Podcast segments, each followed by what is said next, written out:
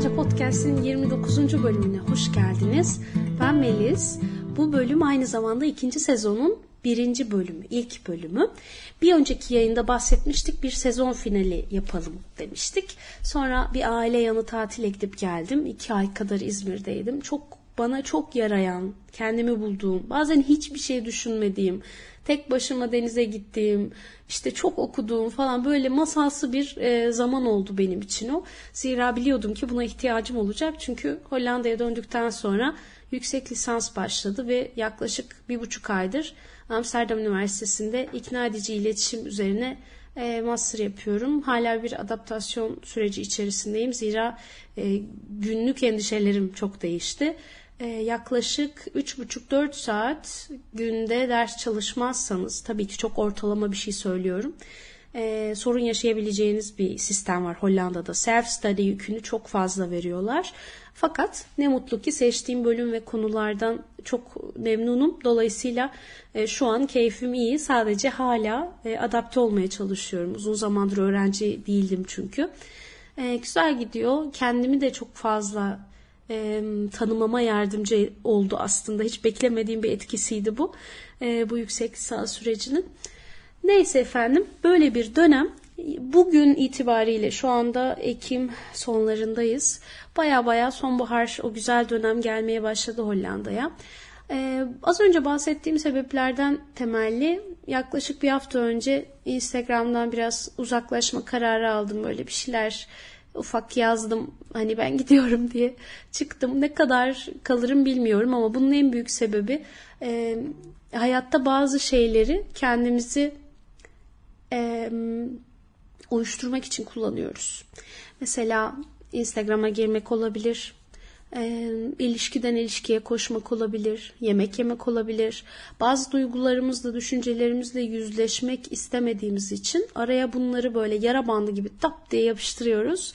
Ve o asıl bağıran, beni gör, beni duy diyen şeyler ortadan kaybolmuş oluyor sanıyoruz ama işte halının altına süpürüyorsun. Seni e, aşağıdan dürtmeye devam ediyor aslında. Etkisini göstermeye devam ediyor her zaman. E, Instagram bu şekilde kullandığımı fark ettim.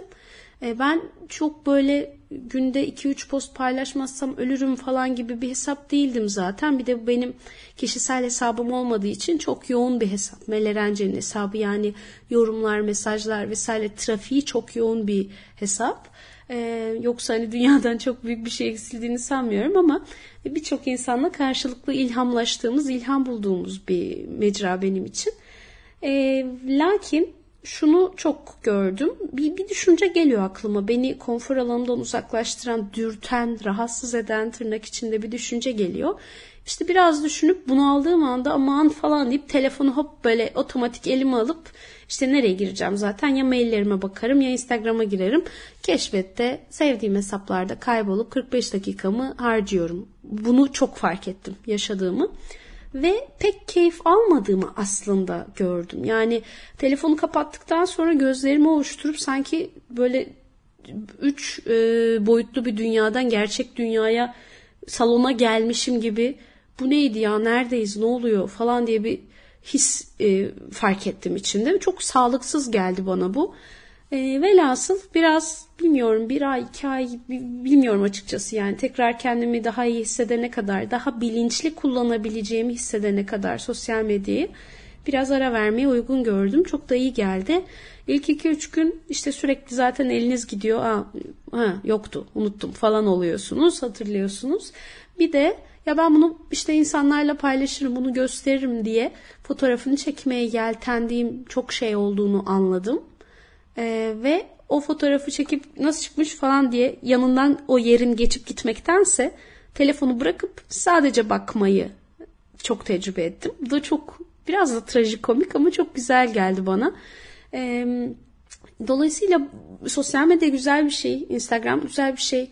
E, lakin bilinçli kullanmadıkça e, zaman çalan, dikkat çalan, enerji çalan şeyler haline gelebiliyorlar. Bunu fark etmemle birlikte de aldığım bu aksiyon bence bana iyi geldi. Şu an biraz daha e, bilinçli neyi neden yapmaya çalıştığımı işte idrak etmeye gayret eden derslerine bakan, birkaç tane daha yapmak istediğim, beklettiğim bazı planlarım, hayallerim vardı. Onların üstüne çalışan, ciddi ajanda kullanmayı bu sene ilk kez başarmış olan bir e, profil halindeyim şu anda. İyi geldi açıkçası. E, dediğim gibi neyi neden nasıl kullanacağımı tekrar sosyal medya anlamında bildiğim zaman yine oradaki insanları özlüyorum. Onların hayatlarında neler olduğunu görmek bana bazen işte ilham veriyor, iyi hissettiriyor. Bir iletişim yeri de orası. Herkeste telefon numaram yok çünkü. Yine e, geri döneceğim ama geri döndüğümde çok güzel döneceğim. Bunu söyleyebilirim şimdilik o kadarını paylaşayım. E, neyse. Burası böyle. Bende olanlar bunlar. Bugün konuşmak istediğim şey şu. E, aslında benzer konuları çok sıkça konuşuyoruz çocuklukla ilgili birazcık. E, her şeyin başı gibi geliyor bana. Aslında öyle. Bütün hayatın başlangıcı ve aldığınız bütün mesajlar, hissettiğiniz bütün duygular e, hep çocukluktan kaynaklanıyor. E, bir örnek vererek, yok iki tane örnek vererek anlatmak istiyorum. Birincisi Kadıköy'de Sahra Cedid'de okul ismi vermeyeyim ama öğretmen ismini vereceğim. Keşke öbürünü de hatırlasam da onu da söylesem. Bir ilkokul öğretmenim vardı. Gül Ali Yıldız. Ee, biraz konu bundan bağımsız ama sürekli bize zorla Cimilli İbo dinletirdi kasetten.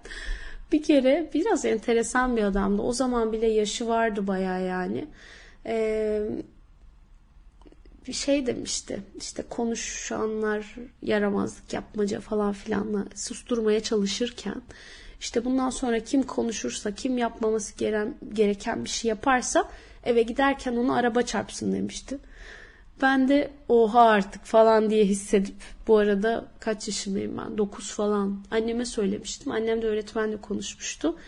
Ee, bir de onu söyledim diye sonra kızmıştı bana. Ondan sonra işte kendi kızı vardı daha küçük sınıflarda. Bizim dans gösterisine kendi kızını getirip ön öne koyardı. Orada çıkarırdı falan. Böyle yani hani çok ideal bir ilkokul öğretmeni değil diyebiliriz. Ee, burada mesela bu duygular, bu şu an komik gelen, şu an anlatınca insanı güldüren, yok artık dedirten ama 9-10 e, yaşındaki bir kız çocuğunun işte ya da erkek çocuğunun içinde yer edip onu nasıl bir insan olacağını, hayata nasıl bakacağını hazırlayan bazı anılardan bugün bahsetmek istiyorum.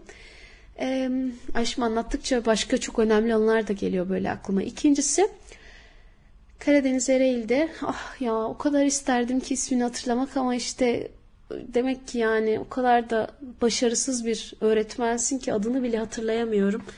Zaten anıdan da başarısız bir eğitimci olduğunu anlayacaksınız. Şimdi ben bir izci kulübüne katılmıştım ve orada bir müzeye ziyarete gitmiştik ve köpeğimi de getirdim. Devamlı bir kedim köpeğim vardı. Burada da 12 yaşında falanım. İşte köpeğin de boynuna izci şeyinden bağladık. Tasmayla köpek de geldi. Birazcık zor bir çocuktum. Yani e, daha doğrusu şöyle söyleyeyim. Susan oturan vur kafasını al ekmeğini bir çocuk değildim. Dolayısıyla bir öğretmen beni zor olarak tanımlayabilirdi. Tatlı bir çocuktum ama baş edilmesi gereken bir çocuktum çoğu durumda. Eğer benimle iyi iletişim kuramıyorsanız.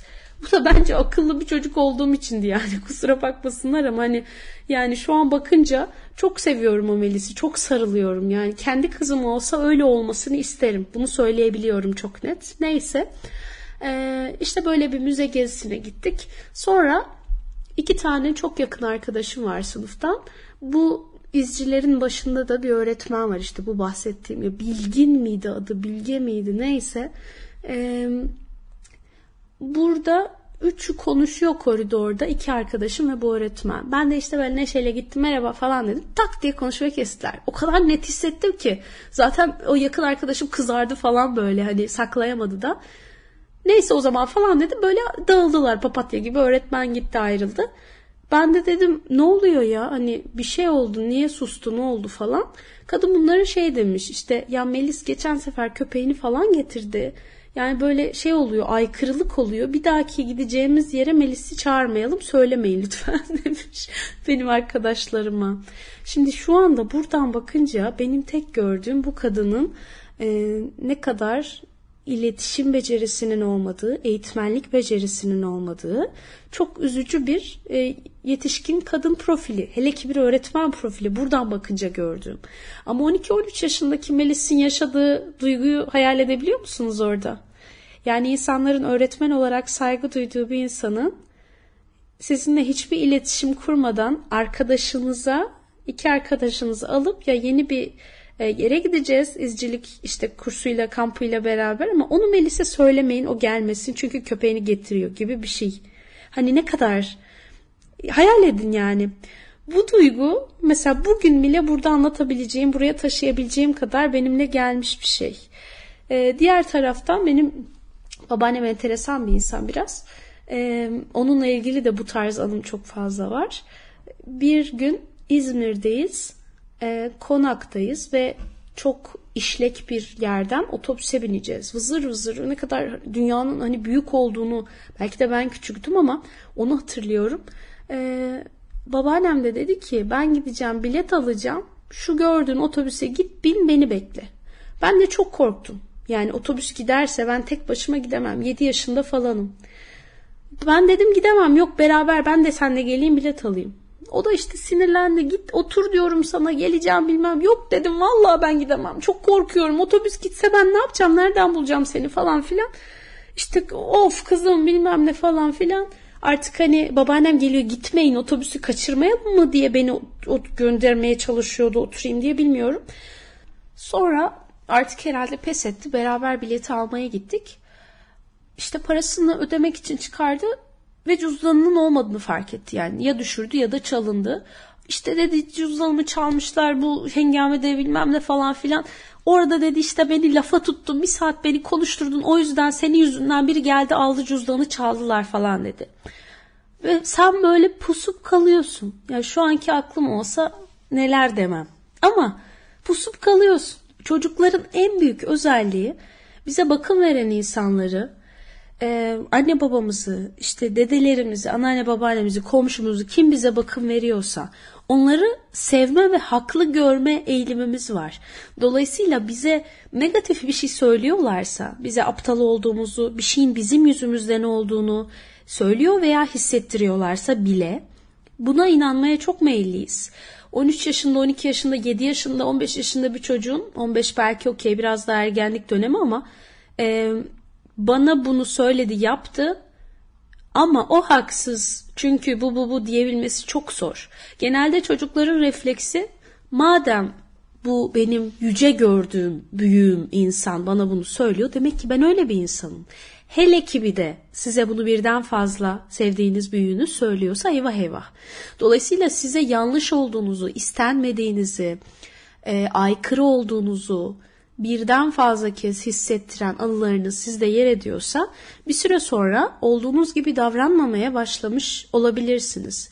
Bu arada açıkçası herkesin bir nebze bunu yaşadığını ve sahip olduğunu düşünüyorum ama kimilerinin hayatında çok e, imza niteliğinde oluyor bu. Kimilerinin karakterinde çok büyük etkisi oluyor.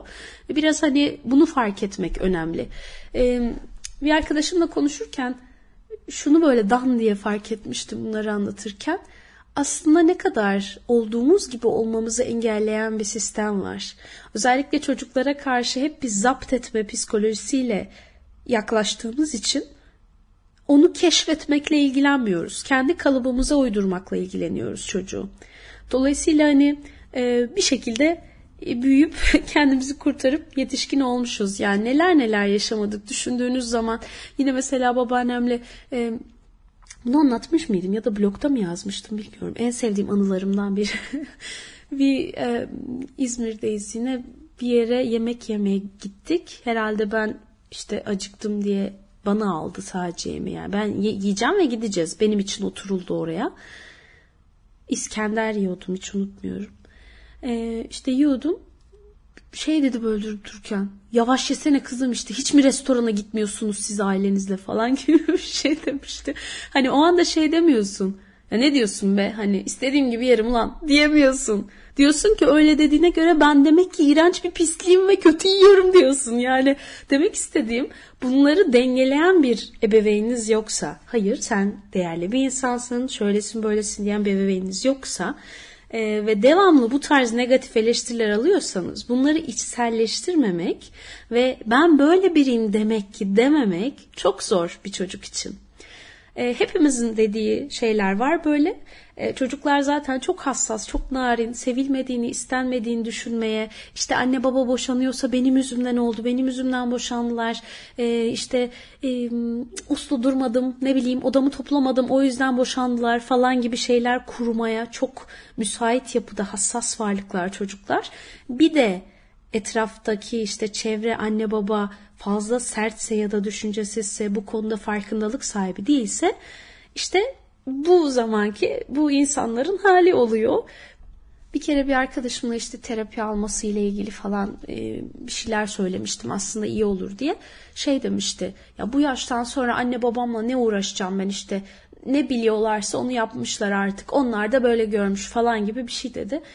Eğer böyle düşünen varsa buradan da söylemek istiyorum. Anne babayla uğraşmak için kendinizi tanıma yolculuğuna çıkmıyorsunuz. Tabii ki hayır.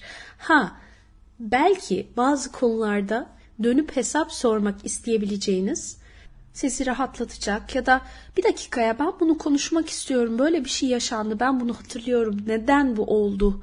Sen bana bunu nasıl yaparsın? Sen bana bunu nasıl söylersin diye yüzleşmek isteyebileceğiniz şeyler olabilir. E, fakat bu olmasa bile e, temelde kendinizi tanımakla ilgili içinizde olan şeyleri şöyle bir döküp masaya serme işlemi bu. Siz hiç anne babanızla ya da işte sizi büyüten insanlarla etrafınızdaki çevrenizde konuşmaya da bilirsiniz. Bu onlarla başkalarıyla ilgili değil tamamen sizinle ilgili bir şey. Dolayısıyla ona da söylediğim buydu. Yani bu e, bir kavga ögesi olarak kendimizi tanıma yolculuğuna çıkmıyoruz. Nelerin seni pençesi içerisinde tuttuğunu fark edeceksin. Hangi anıların seni hala yönettiğini fark edeceksin ki e, bugünün yetişkin aklıyla ya bir dakika oradaki sorun ben değilmişim, oradaki problem ben değilmişim. Benim endişem 7 yaşında bir çocuğun sahip olmasının çok doğal olduğu bir endişeymiş. Karşımdaki insan nasıl davranacağını bilmiyormuş deyip o mevzuyu gönlümüzden azat edebilmek ve bunları ne kadar çok yaparsak o kadar çok o işte bizi yöneten, kukla gibi oynatan e, negatif şeylerden sıyrılmak, kurtulmak ve öze, öz ruhumuza, aslında olduğumuz insana e, yaklaşmak. Bütün amacımız bu. Ha siz isterseniz size bir şey yaşatmış, sizi üzmüş birine gidip konuşmak, rahatlamak, belki kavga etmek isterseniz o sizin bileceğiniz iş. Bu da bir seçenek, bu da olabilir. Bazen de şunu düşünüyorum. Misal e, bir insan sizi 10 sene boyunca dövmüş. Tamam mı? Hani net bir şey koyalım. E, efekt, etki koyalım. Sizi 10 sene dövmüş. Siz 30 yaşına gelmişsiniz. O insan da 50 yaşına gelmiş. Artık sizi dövmüyor. Ve artık normal davranıyor yani. Şunu demez misiniz yani? Bir dakika ya. Ben çok güçsüzdüm. Ben 10 yaşındaydım. Sen 30 yaşındaydın. Sen beni dövdün. Bugün sen 50 yaşındasın. Ben 30 yaşındayım. Ne iş? Hani neydi ya o falan. Bir dakika. Bunu demez misiniz? Bu bir metafor bu arada dövmek. Hakikaten böyle bir fiziksel şiddet yaşamış da olabilirsiniz tabii ki ama genelde psikolojik şiddet yaşıyoruz ve beter edebiliyor açıkçası fiziksel şiddete göre. Ve psikolojik şiddet yaşamayan çocuk çok zor. Yani bunlarda bir drama yok zaten. Mevzu olanı fark edip temizlemek ve kendi öz karakterimize yaklaşabilmek, hayatı temiz gözlerle görebilmek, gözlüğümüzdeki tozu silebilmek. Bütün mevzu bu. Bu örnekte dediğim gibi o kişiye gidip bir dakika ya hani bazen çünkü sadece şunu istersiniz. Anne baba için de öyle. Ya ben bugünkü aklım olsa bu şekilde davranmazdım. Bunu söylemezdim. Çok üzgünüm. Birçok çocuk için bunu duymak bütün o problemlerin çok basit bir çözümü olabiliyor. Aslında koşulsuz sevgi anneler, babalar çocuklarına değil çocuklar ebeveynlerine veriyor. Ebeveynler ister istemez koşullu bir sevgi içindeler aslında çocuklara karşı. İster istemez çok büyük emek verildiği için çocuk yetiştirmeye bir beklenti içine giriyorlar. Hele ki bunu açık açık işte sütünü helal etmeyenler mi dersin? Sen bana sormadın ki ya beni dünyaya getirirken. Benim sana karşı bir sorumluluğum yok tırnak içinde. Senin bana karşı var sorumluluğun. Yani en e, öz baz haliyle konuşuyorum. Tabii ki ana babamızı terk edelim gidelim demiyorum ama anladınız ne demek istediğim. Yani sorumluluktan bahsediyorsak beni dünyaya getirmeye karar veren insanların sorumluluğundan bahsedelim. Benim haberim yoktu çünkü doğacağımdan. Sizin kararınızla dünyaya geldim. Velhasıl e, basitçe bir anı olarak görmeden bazı çok kritik, hiç aklınızdan çıkmayan, çocukluk deyince hemen hatırladığınız, işte İzmir deyince, İstanbul deyince, köy deyince hatırladığınız bazı çok temel anıların çok temel noktaları vardır hep böyle küçük film kareleri vardır. Bunları mümkünse bir kağıda yazmak ve sesli olarak söylemek. Çünkü kafanın içinde konuşurken aynı etkiyi yaratmıyor. Birine anlatır gibi ya bir gün şöyle oldu ben böyle hissettim. Oradan işte kırmızı renk bilmem ne gördüm. Bana şöyle bir bakış fark ettim. O anda bunu hissettim falan diye e, bir şeyleri seslendirerek, sesli sesli söyleyerek ya da yazarak e, dışarı dökmek ardından ne görüyorum yani bu çocuk ne görmüş, bu çocuğa bu anıdan ne kalmış diye biraz bugününüzde karşılaştırmak kesinlikle çok iyi bir fikir olabilir. Genelde bizim nasıl bir insan olduğumuz, hangi konulara karşı hassasiyet beslediğimiz bu tarz anılarla çok bağlantılı, ilintili oluyor. Aynı zamanda tabii güzel şeyler de e, aynı şekilde. Nerede başarılı hissettik, nerede sevildiğimizi hissettik. Mesela bu ergenlik döneminden itibaren yaptığım şakalara ailemin gülmesi beni çok mutlu ederdi. Yani inanılmaz bir başarı hissettirirdi bana. Onu hatırlıyorum misal. Bunları tabii önümüzdeki bir yüz yıldan açıkçası umutluyum. Çünkü dünyanın en güzel modası işte psikoloji, terapi alma, kişisel gelişim, insanların, anne babaların kendilerini geliştirmesi vesaire bunların moda tırnak içinde olmuş olması dünyanın en güzel modası bence şu anda. Ee, ne kadar çocukları ayrı bir birey olarak görürsek kendi malımız gibi değil de kendi başına keşfedilmesi gereken, büyüdükçe keşfedeceğim, nasıl bir insan olduğunu fark edeceğim için çok mutlu olduğum bir hediye armağan gibi görürsek e, o kadar daha sağlıklı ilişkiler kuracağız açıkçası. Çok fazla bir şey beklemeden. Gerçi yani öyle zor ki bazen sadece bana baksın diye çocuk yapılabilen bir e, kültürde kimi insanlar, aileler için bunların zor şeyler olduğunu biliyorum ama insanların uyanmaya, aymaya başladığını da düşünüyorum. Genelde suçlamak hani kuru kuru suçlamak gereken eğer kötü bir insan değilse bilerek yapmıyorsa ebeveyniniz ya da bakım vereniniz bazı şeyleri genelde suçlamaya gerek yok ve faydasız bir eylem. Zira bunlar e, onların anne babalarından işte onun büyük büyük dedelerinden tıkır tıkır tıkır tıkır hep böyle bir zincirleme şekilde gelip onların da gördüğü şekilde bugüne getirdikleri ve size de yaptıkları, uyguladıkları şeyler çoğu zaman. Evet onlar da öyle görmüş ama konunun burada bittiğini, bu kadar masum olduğunu düşünmüyorum. Herkes e, belli bir sorumluluk alıp bir şeyleri yapmak zorunda. Ben de çok farklı şeyler gördüm ama kendi çocuğuma daha farklı şeyler uygulamaya çalışıyorum. Yani o sorumluluğu her zaman almak istiyorum ben hayatımda. Dolayısıyla e, bunu bence her anne babanın söyleyebilmesi gerekiyor ve hatta sadece anne baba değil. Mesela benim işte etrafımda olan kuzenimin çocuğu olsun, komşuların çocukları olsun, böyle özellikle 8, 12, 15 yaşlarında çocuklar olduğunda hep kendimi o yaşlarda düşünüyorum. Yani ben ne duymak isterdim, ne beni iyi hissettirirdi. Onlardan biri gibi olmak, işte gençmişim gibi olmak mesela iyi hissettirirdi. O zaman ona göre bir sohbet açmaya çalışıyorum o insanlarla. Yani daha iyi bir dünya istiyorsak bunların hepsinin bizim sosyal bir sorumluluğumuz olduğunu düşünüyorum açıkçası. E, zira o yaşlarda başınıza gelen her küçük anı sizi böyle ilmek ilmek ilmek işliyor ve şekillendiriyor nasıl bir insan olacağınıza dair. Bence toplumumuzdaki bu genel özgüven düşüklüğünün en büyük sebebi de o işlenen ilmeklerin çok e, sağlıklı olmaması, çok kuvvetli olmaması böyle bir genelleme yapabiliriz çünkü.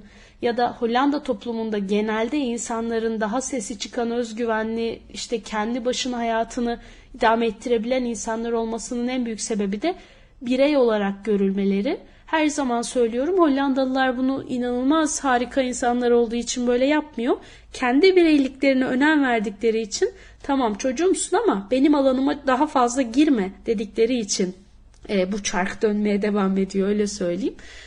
E, velhasıl yine de e, bu çocuklar ya ben başka bir insanım. E, ben işte aşağı yukarı genellersek istediğim mesleğe olabilirim. Bir statü endişem yok. Kimseyi utandırmak, utandırmamak zorunda değilim. Bu benim hayatım, benimle ilgili zihniyetinde büyüyebiliyorlar.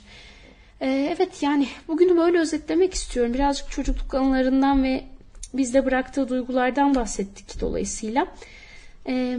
Çok fazla konu birikti aklımda. Beni çok heyecanlandıran başlıklar var. Şimdi Instagram'da olmadığı için duygularımı paylaşabileceğim tek yerde burası. O yüzden herhalde bir e, haftada bir e, en geç bölümler gelir diye düşünüyorum. Bir düşünün bakalım. Belki de YouTube'dan podcast dinliyorsanız yorumlarda da yazabilirsiniz. Aklınıza gelen hangi anılar sizde hangi duyguları uyandırıyor? Ne demek istiyor olabilir size o anıyı hatırlıyor oluşunuz? Birazcık sohbet ederiz belki. Çok özlemişim sizlerle konuşmayı. Teşekkür ederim şimdiden dinlediğiniz için. Bir sonraki bölümde görüşmek üzere. Hoşçakalın.